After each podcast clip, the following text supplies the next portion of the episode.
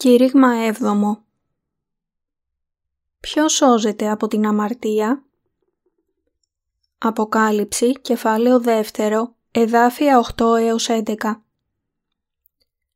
Αυτή η περικοπή είναι η επιστολή του Κυρίου στην Εκκλησία της Σμύρνης στην Μικρά Ασία.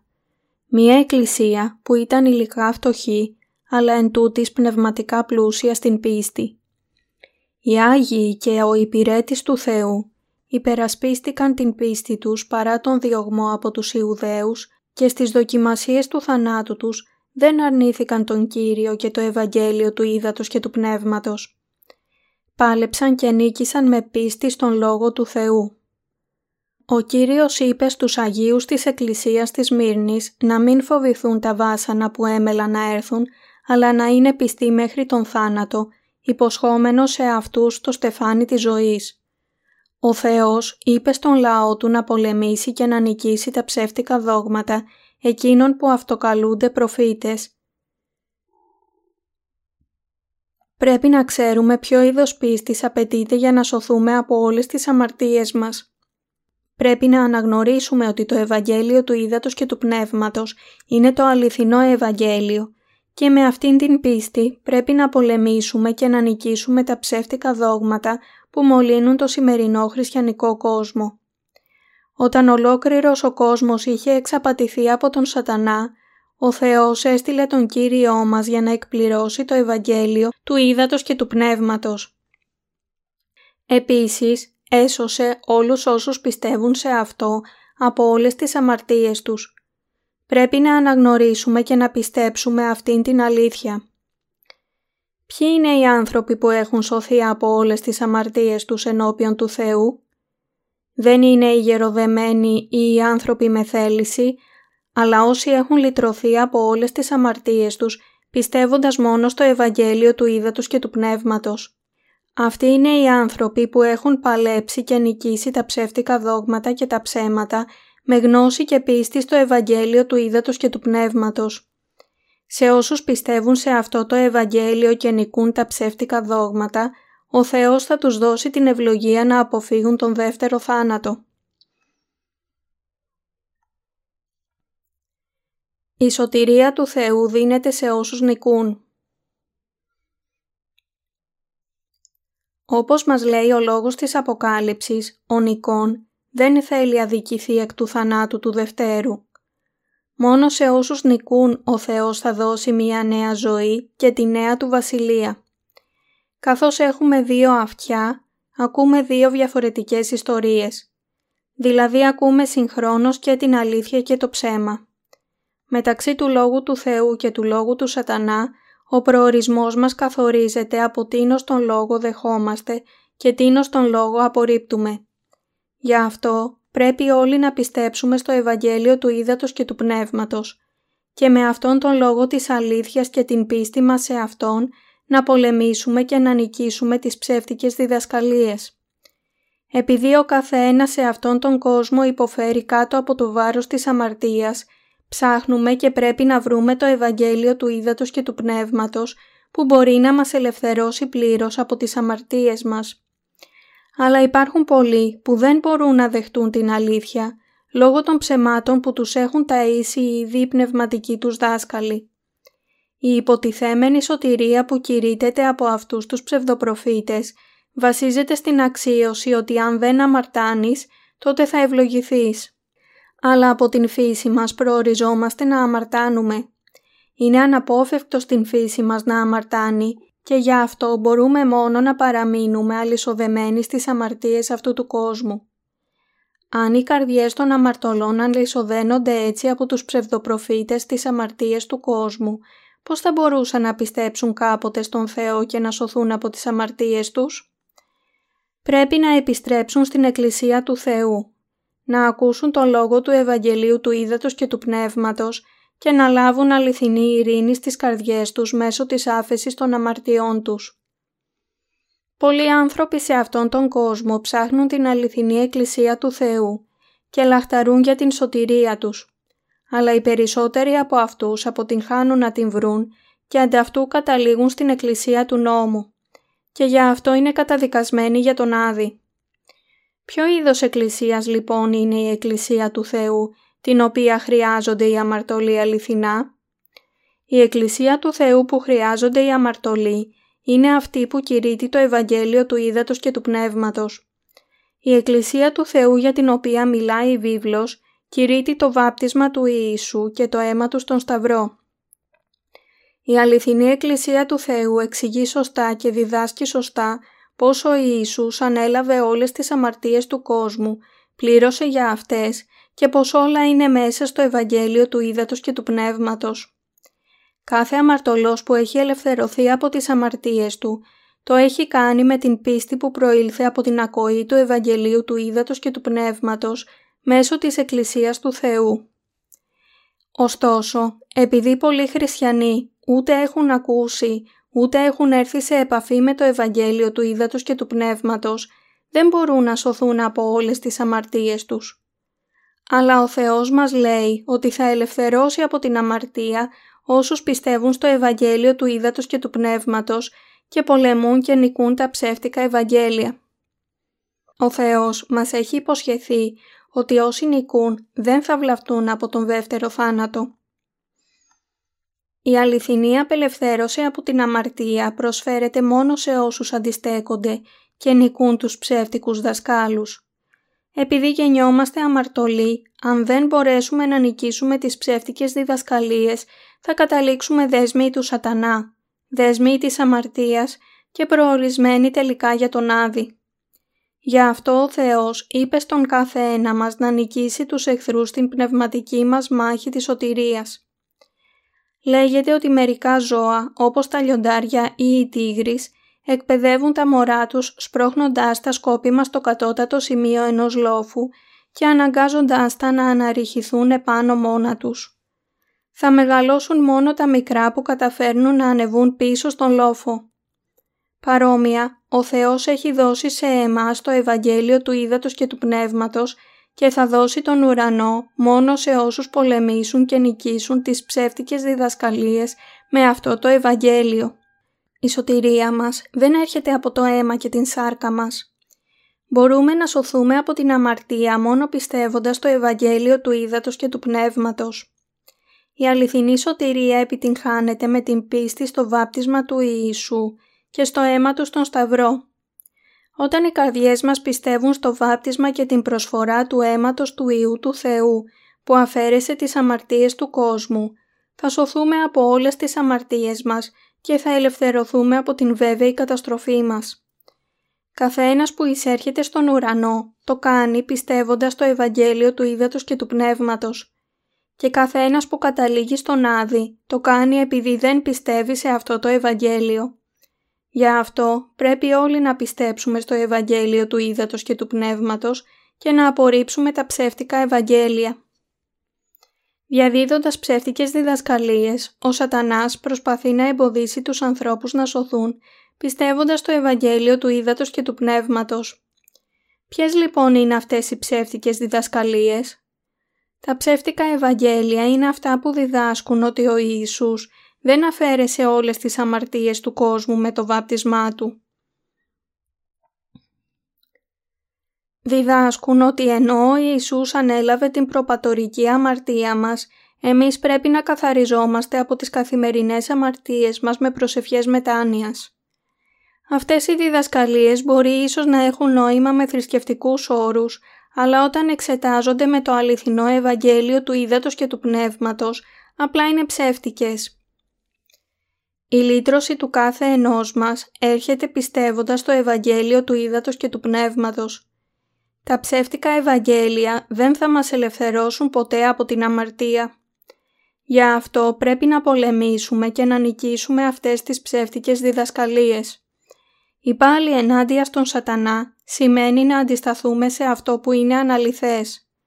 Πρέπει γι' αυτό να αποφασίσουμε αν θα πιστέψουμε στο Ευαγγέλιο του ύδατος και του Πνεύματος ή στα ψεύτικα Ευαγγέλια.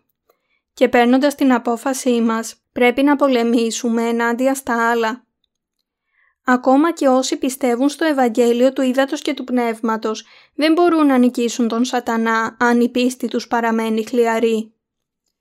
Πολλοί από τους ανθρώπους που σώθηκαν ταλαντεύονταν προηγούμενα ανάμεσα στον λόγο του Θεού και τον λόγο του σατανά. Οι αμαρτίες τους συγχωρήθηκαν μόνο όταν αποφάσισαν να πιστέψουν στο Ευαγγέλιο του ύδατος και του Πνεύματος. Καθένας που έχει σωθεί από την αρχή της δημιουργίας μέχρι τώρα, πάλεψε και νίκησε τα ψεύτικα Ευαγγέλια. Πρέπει όλοι να βρούμε το Ευαγγέλιο του ύδατος και του Πνεύματος, να απορρίψουμε τα ψεύτικα Ευαγγέλια και να ελευθερωθούμε από όλες τις αμαρτίες μας με πίστη. Ποια είναι τα ψεύτικα Ευαγγέλια? Ας υποθέσουμε για παράδειγμα ότι υπάρχει ένα χωριό όπου κάθε ένας που ζει σε αυτό έχει μόνο ένα μάτι και ότι ένας επισκέπτης με δύο μάτια ήρθε σε αυτό το χωριό. Οι άνθρωποι του χωριού θα χαρακτήριζαν αυτόν τον επισκέπτη με τα δύο μάτια ως παράξενο, ανώμαλο, πολύ διαφορετικό ή ίσως ακόμα και αιρετικό. Ο λόγος για τον οποίο κρίνουν τον επισκέπτη ως αιρετικό είναι επειδή είναι διαφορετικός από αυτούς, οι οποίοι σε αυτήν την περίπτωση αποτελούν την απόλυτη πλειοψηφία. Επιπλέον υπάρχει μία προκατάληψη σε αυτόν τον κόσμο, όπου κυβερνάει η πλειοψηφία ή για να το πούμε διαφορετικά, όπου η αλήθεια ανήκει στην πλειοψηφία. Αλλά πρέπει να αναγνωρίσουμε ότι τέτοια πρότυπα κρίσης και συμπερασμάτων κάνουν μεγάλο λάθος. Στον κόσμο της αιωνιότητας η αλήθεια δεν αποφασίζεται από την πλειοψηφία, αλλά με απόλυτες θεμελιώδεις αρχές. Πού λοιπόν μπορεί να βρεθεί αυτή η αλήθεια? Μπορεί να βρεθεί στην λύτρωση των αμαρτωλών και την απελευθέρωσή τους από την καταστροφή. Όλοι όσοι γίνονται δίκαιοι σώζονται από τις αμαρτίες τους. Όταν ακούσουν με τα αυτιά τους την αλήθεια του Ευαγγελίου του ύδατος και του Πνεύματος και πιστέψουν με τις καρδιές τους σε αυτό το Ευαγγέλιο. Αλλά επειδή τόσοι πολλοί άνθρωποι έχουν πιστέψει στα ψεύτικα Ευαγγέλια για τόσο πολύ καιρό, όταν αποκαλύπτεται η πραγματική αλήθεια εμπρός τους, την αποκαλούν παράξενη, ακόμα και αιρετική και την απορρίπτουν. Αλλά το Ευαγγέλιο του ύδατος και του Πνεύματος που απορρίπτουν είναι το Ευαγγέλιο της αλήθειας που αποκαλύφθηκε, πιστεύτηκε και κηρύχθηκε από τους ίδιους τους Αποστόλους εκείνη την εποχή. Το πρόβλημα της αμαρτίας μπορεί να λυθεί μόνο πιστεύοντας το Ευαγγέλιο του ύδατος και του Πνεύματος ενώπιον του Θεού. Ο Ιησούς, η αλήθεια μας, ανέλαβε τις αμαρτίες του κόσμου με μιας με το βάπτισμά του από τον Ιωάννη, έναν απόγονο του Ααρών, και έχισε το αίμα του στον σταυρό για μας. Ο Λόγος του Θεού δίνει μαρτυρία ότι ο Ιησούς φορτώθηκε όλες τις αμαρτίες του κόσμου με το βάπτισμά του. Πέθανε έπειτα στον σταυρό, αναστήθηκε από τους νεκρούς και ανέβηκε στον ουρανό για να καθίσει στα δεξιά του Θεού. Αυτή η αλήθεια εκπληρώθηκε πριν από 2.000 χρόνια, όταν ο Ιησούς έγινε ο Κύριος της αλήθειας, αφαιρώντας όλες τις αμαρτίες του κόσμου με το βάπτισμά του και το αίμα του στον σταυρό. Ωστόσο, όσοι εξαπατώνται από τα ψέματα, δεν ξέρουν ακόμα ότι με την πίστη τους στον Ιησού έρχεται η πλήρης απελευθέρωσή τους από την αμαρτία. Χειρότερα ακόμα, πολλές ψυχές στο σημερινό χριστιανικό κόσμο χάνονται στην αμαρτία μπερδεμένοι από τα ψεύτικα Ευαγγέλια. Γι' αυτό, όσοι πιστεύουν στο αληθινό Ευαγγέλιο του ύδατος και του Πνεύματος, πρέπει να κηρύξουν και να διαδώσουν αυτό το Ευαγγέλιο ακόμα περισσότερο. Μόνο με την ακοή αυτού του αληθινού Ευαγγελίου μπορούν οι άνθρωποι να ελευθερωθούν από τις αμαρτίες τους. Η αλήθεια που αποκαλύπτεται στην βίβλο είναι το Ευαγγέλιο του ύδατος και του Πνεύματος. Ματθαίος κεφάλαιο 3, εδάφια 13 έως 17 και επιστολή προς Εφεσίους κεφάλαιο 1, εδάφιο 13. Στην παραπάνω περικοπή, ο Θεός επαίνεσε την εκκλησία της Σμύρνης, λέγοντας ότι παρά την υλική φτώχεια τους, είναι πλούσιοι στην πίστη τους. Αλλά αποκάλεσε τους Ιουδαίους υπηρέτες του σατανά, επειδή αν και υποστήριζαν ότι πιστεύουν στον Θεό, εξακολουθούσαν να αρνούνται να δεχτούν το Ευαγγέλιο της λύτρωσής τους στις καρδιές τους. Δεν πίστεψαν στον Ιησού ως Υιό του Θεού και Σωτήρα τους, παρόλο που ο Κύριος μας είχε αφαιρέσει όλες τις αμαρτίες τους με το Ευαγγέλιο του ύδατος και του Πνεύματος.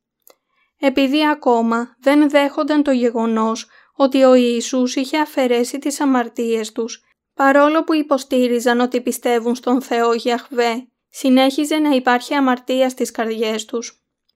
Τέτοιοι άνθρωποι υποστηρίζουν με τα χείλη τους ότι πιστεύουν στον Θεό, αλλά στην πραγματικότητα είναι συναγωγή του σατανά που δεν πιστεύει σε Αυτόν. Εκείνοι που παρόλο που υποστηρίζουν ότι πιστεύουν στον Ιησού, δεν έχουν δεχτεί ακόμα την λύτρωσή τους στις καρδιές τους, ανήκουν επίσης σε αυτήν την συναγωγή του σατανά. Υπάρχουν σε αυτόν τον κόσμο δύο συναγωγές, η μία του σατανά και η άλλη του Θεού. Όταν επιστρέψει ο Κύριος, η συναγωγή του σατανά θα καταστραφεί αιώνια και η συναγωγή του Θεού θα ευλογηθεί αιώνια. Ο Θεός, με άλλα λόγια, θα χωρίσει σαφώς τους δίκαιους από τους αμαρτωλούς. Δεν θα πάει στον ουρανό όποιος ισχυρίζεται ότι πιστεύει στον Ιησού ως σωτήρα του.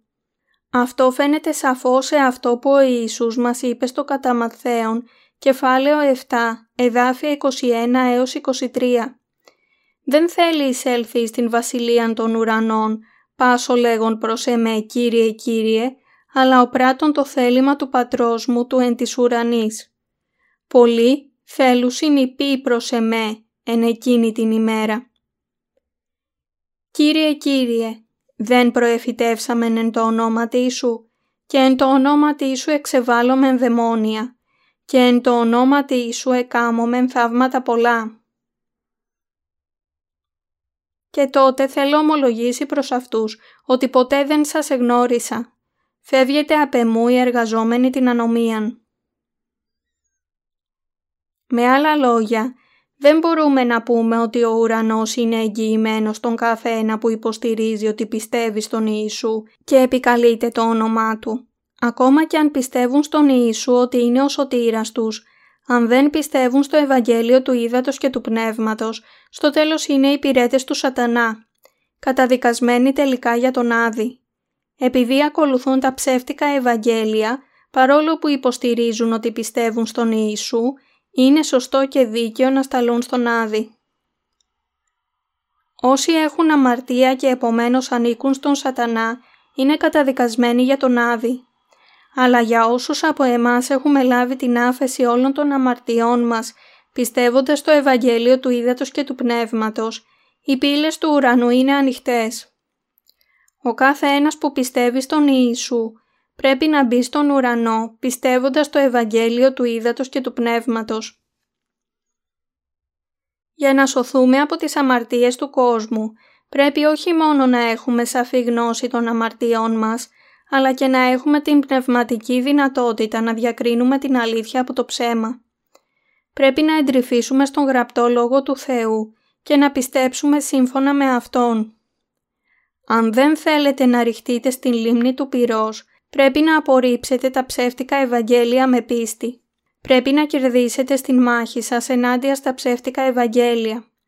Και για να εξασφαλίσετε τη νίκη της πίστης σας, πρέπει να ξέρετε τι είναι το Ευαγγέλιο του ύδατος και του Πνεύματος. Μόνο τότε μπορείτε να αποφύγετε τον δεύτερο θάνατο και μόνο τότε μπορείτε να μπείτε στον Παράδεισο του Θεού. Στην δεύτερη επιστολή του Ιωάννη κεφάλαιο 1 εδάφιο 7 μας λέει «Διότι πολλοί πλάνοι εισήλθον εις τον κόσμον, ήτινες δεν ομολογούσιν ότι ο Ιησούς Χριστός ήλθεν εν σαρκί, ότι ούτως είναι ο πλάνος και ο αντίχριστος». Οι πλάνοι που αναφέρονται εδώ αρνούνται ότι ο Ιησούς Χριστός ήρθε σε αυτήν την γη με σάρκινο σώμα. Για να το πούμε διαφορετικά, είναι όσοι αρνούνται ότι ο Κύριος που ήρθε με σάρκινο σώμα είναι ο Υιός του Θεού που ανέλαβε όλες τις αμαρτίες του κόσμου με το βάπτισμά Του στον ποταμό Ιορδάνη και που κρίθηκε στην θέση μας για τις αμαρτίες μας με το αίμα Του στον Σταυρό. Όσοι δεν δέχονται αυτά τα γεγονότα, ότι Αυτός έχει αφαιρέσει από εμάς όλη την κρίση των αμαρτιών μας, είναι οι απατεώνες και οι υπηρέτες του σατανά. Αυτοί είναι οι εχθροί του Θεού και πιστοί υπηρέτες του διαβόλου. Συγχέουν και οδηγούν πολλούς ανθρώπους στην καταστροφή με την διδασκαλία και την διάδοση των ψεύτικων Ευαγγελίων τους, και την στάση τους ενάντια στο αληθινό Ευαγγέλιο του ύδατος και του Πνεύματος. Όσοι υποστηρίζουν ότι πιστεύουν στο Ευαγγέλιο του ύδατος και του Πνεύματος, αλλά δεν πολεμούν την πνευματική μάχη ενάντια στο ψεύτικο Ευαγγέλιο του Σατανά, θα καταλήξουν τελικά εχθροί της Βασιλείας του Θεού και του λαού του. Τέτοιοι άνθρωποι δεν ενδιαφέρονται αν οι ακόλουθοι τους πιστεύουν ή όχι στο Ευαγγέλιο του ύδατος και του Πνεύματος. Το μόνο που φροντίζουν είναι η δόξα και ο πλούτος τους. Αυτοί είναι οι ψεύτικοι υπηρέτες που επιθυμούν μόνο να γεμίσουν την κοιλιά τους. Είναι με λίγα λόγια όσοι ανήκουν στον Αντίχριστο για τους οποίους κάνει λόγο η βίβλος. Τα τεχνάσματα των αιρετικών. Στον Ιεζεκιήλ, κεφάλαιο 13, εδάφια 17 έως 18 λέει «Κι εσύ, ιέ ανθρώπου, στήριξον το πρόσωπόν σου επί τας θυγατέρας του λαού σου, τας προφητευούσας εξιδίας αυτών καρδίας, και προφήτευσον κατά αυτόν και είπε «Ούτω λέγει Κύριος ο Θεός, ουέ εις εκείνας, έτινες, συράπτουσι, προς κεφάλαια δια πάντα αγκώνα χειρός και κάμνουσι καλύπτρας επί την κεφαλήν πάσης ηλικίας, δια να δελεάζωσι ψυχάς. Τας ψυχάς του λαού μου δελεάζεται και θέλετε σώσει τας σε αυτόν ψυχάς». Από αυτήν την περικοπή μπορούμε να δούμε πώς οι υπηρέτες του Σατανά επιδιώκουν να αρπάξουν τις ψυχές των ανθρώπων. Η περικοπή μας λέει ότι οι υπηρέτες του Σατανά ράβουν μαγικές γοητείες στα μανίκια των ανθρώπων.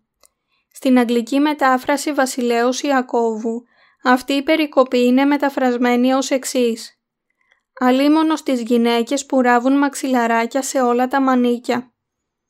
Πόσο άβολο και αδέξιο θα ήταν να έχετε ραμμένα μαξιλάρια στα χέρια σας και πόσο άσχημο θα ήταν αυτό στους άλλους. Εκείνοι που παρόλο που δεν ξέρουν ούτε πιστεύουν στο Ευαγγέλιο του ύδατος και του Πνεύματος, έχουν λάβει τις θέσεις της ηγεσίας στην Εκκλησία, είναι ακριβώς όπως αυτό. Άβολοι, αδέξιοι και άσχημοι. Γιατί? Επειδή αυτές οι θέσεις της Εκκλησίας δεν ταιριάζουν σε αυτούς. Ξέρουν ότι δεν έχουν δικαιωθεί ή αναγεννηθεί, επειδή πρέπει ακόμα να πιστέψουν στο Ευαγγέλιο του ύδατος και του Πνεύματος. Πώς λοιπόν θα μπορούσαν ποτέ να λειτουργήσουν για τον Κύριο? Για να κάνετε τα έργα του Θεού, επομένως, το πρώτο πράγμα που πρέπει να πράξετε είναι να λάβετε την λύτρωση των αμαρτιών σας, πιστεύοντας στο Ευαγγέλιο του ύδατος και του Πνεύματος, βεβαιωμένοι ότι το Άγιο Πνεύμα κατοικεί στην καρδιά σας, και έπειτα να εκπαιδευτείτε αρκετά στον Λόγο του Θεού και την αλήθεια Του, πριν διοριστείτε οπουδήποτε στην Εκκλησία. Μέσω της βίβλου ο Θεός λέει σε εμάς, τον λαό Του, ότι πρέπει να πολεμήσουμε και να νικήσουμε τους ψευδοπροφήτες με πίστη στην αλήθεια Του. Η αναγέννησή μας, πιστεύοντας το Ευαγγέλιο του ύδατος και του Πνεύματος, δεν επιτυγχάνεται χωρίς να γίνει τίποτα. Επιτυγχάνεται κερδίζοντας την δικαιοσύνη του Θεού, με πίστη στο Ευαγγέλιο του ύδατος και του Πνεύματος. Λέει στο κατά Ματθαίον, κεφάλαιο 11, εδάφιο 12. «Από δε των ημερών Ιωάννου του Βαπτιστού έως του νυν, η βασιλεία των ουρανών βιάζεται και οι βιαστέ αρπάζουσιν αυτήν. Οι βιαστές μπαίνουν στη βασιλεία του Θεού. Βιαστές, δηλαδή, στην πάλη τους ενάντια στο ψεύδος. Πρέπει να θυμάστε ότι μπορείτε να σωθείτε εντελώς μόνο με την αποδοχή του Ευαγγελίου του ύδατος και του Πνεύματος στην καρδιά σας και την νίκη ενάντια στις ψεύτικες διδασκαλίες και μόνο τότε μπορεί το Άγιο Πνεύμα να κατοικήσει στην καρδιά σας. Για να φτάσει στην πλήρη σωτηρία του, κάθε ένας που είναι γεννημένος σε αυτήν την γη, πρέπει να πολεμήσει και να νικήσει το ψεύδος με τον λόγο της αλήθειας του Θεού. Αυτός ο κόσμος έγινε το πεδίο μάχης μεταξύ των δυνάμεων της αλήθειας και των δυνάμεων του ψεύδους, μεταξύ εκείνων που είναι αναγεννημένοι και όσων δεν είναι. Αυτός ο κόσμος έγινε το πεδίο μάχης μεταξύ του Θεού και του Σατανά, Επειδή ο Αδάμ και η Εύα, αν και έλαβαν ζωή από τον Θεό, κατέληξαν να πιστέψουν περισσότερο στα ψέματα του διαβόλου παρά στην αλήθεια του Θεού. Η σημερινή εποχή είναι πολύ πιο επικίνδυνη, καθώς ο Σατανάς γνωρίζει ότι οι ημέρες του είναι μετρημένες. Προσπαθεί να αποτρέψει τους ανθρώπους από την πίστη στο Ευαγγέλιο του Ύδατος και του Πνεύματος, δημιουργώντας τους σύγχυση με ψευδοπροφήτες, εξαπατώντας τους με ψεύτικα θαύματα και παραπλανώντας τους με τα ψεύτικα έργα του που παρουσιάζονται ως έργα του Αγίου Πνεύματος. Και ουδέν θαυμαστών, διότι αυτός ο Σατανάς μετασχηματίζεται εις άγγελον φωτός. Β' Κορινθίους κεφάλαιο 11 εδάφιο 14. Έχοντας νικήσει τις επικρατούσες θρησκείες, ο Σατανάς αντιστέκεται στους δίκαιους. Αν και τώρα είναι εποχή που τα ψέματα σκιάζουν την αλήθεια, όσοι πιστεύουν στο Ευαγγέλιο του Ύδατος και του Πνεύματος θα ελευθερωθούν στο τέλος από όλα αυτά που είναι αναλυθή και τελικά θα θριαμβεύσουν επάνω τους.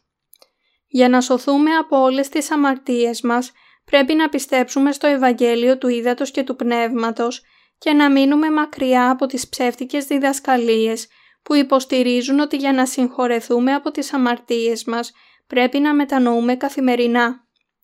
Ο Θεός μας έχει υποσχεθεί ότι όσοι νικούν τέτοια ψέματα με την αλήθεια του δεν θα υποστούν τον δεύτερο θάνατο. Ας αγωνιστούμε όπως οι Άγιοι της Εκκλησίας της Σμύρνης πριν από μας για να υπερασπιστούμε την πίστη μας ενώπιον του Θεού, έτσι ώστε και εμείς επίσης να επενεθούμε από τον Κύριο για την πίστη μας.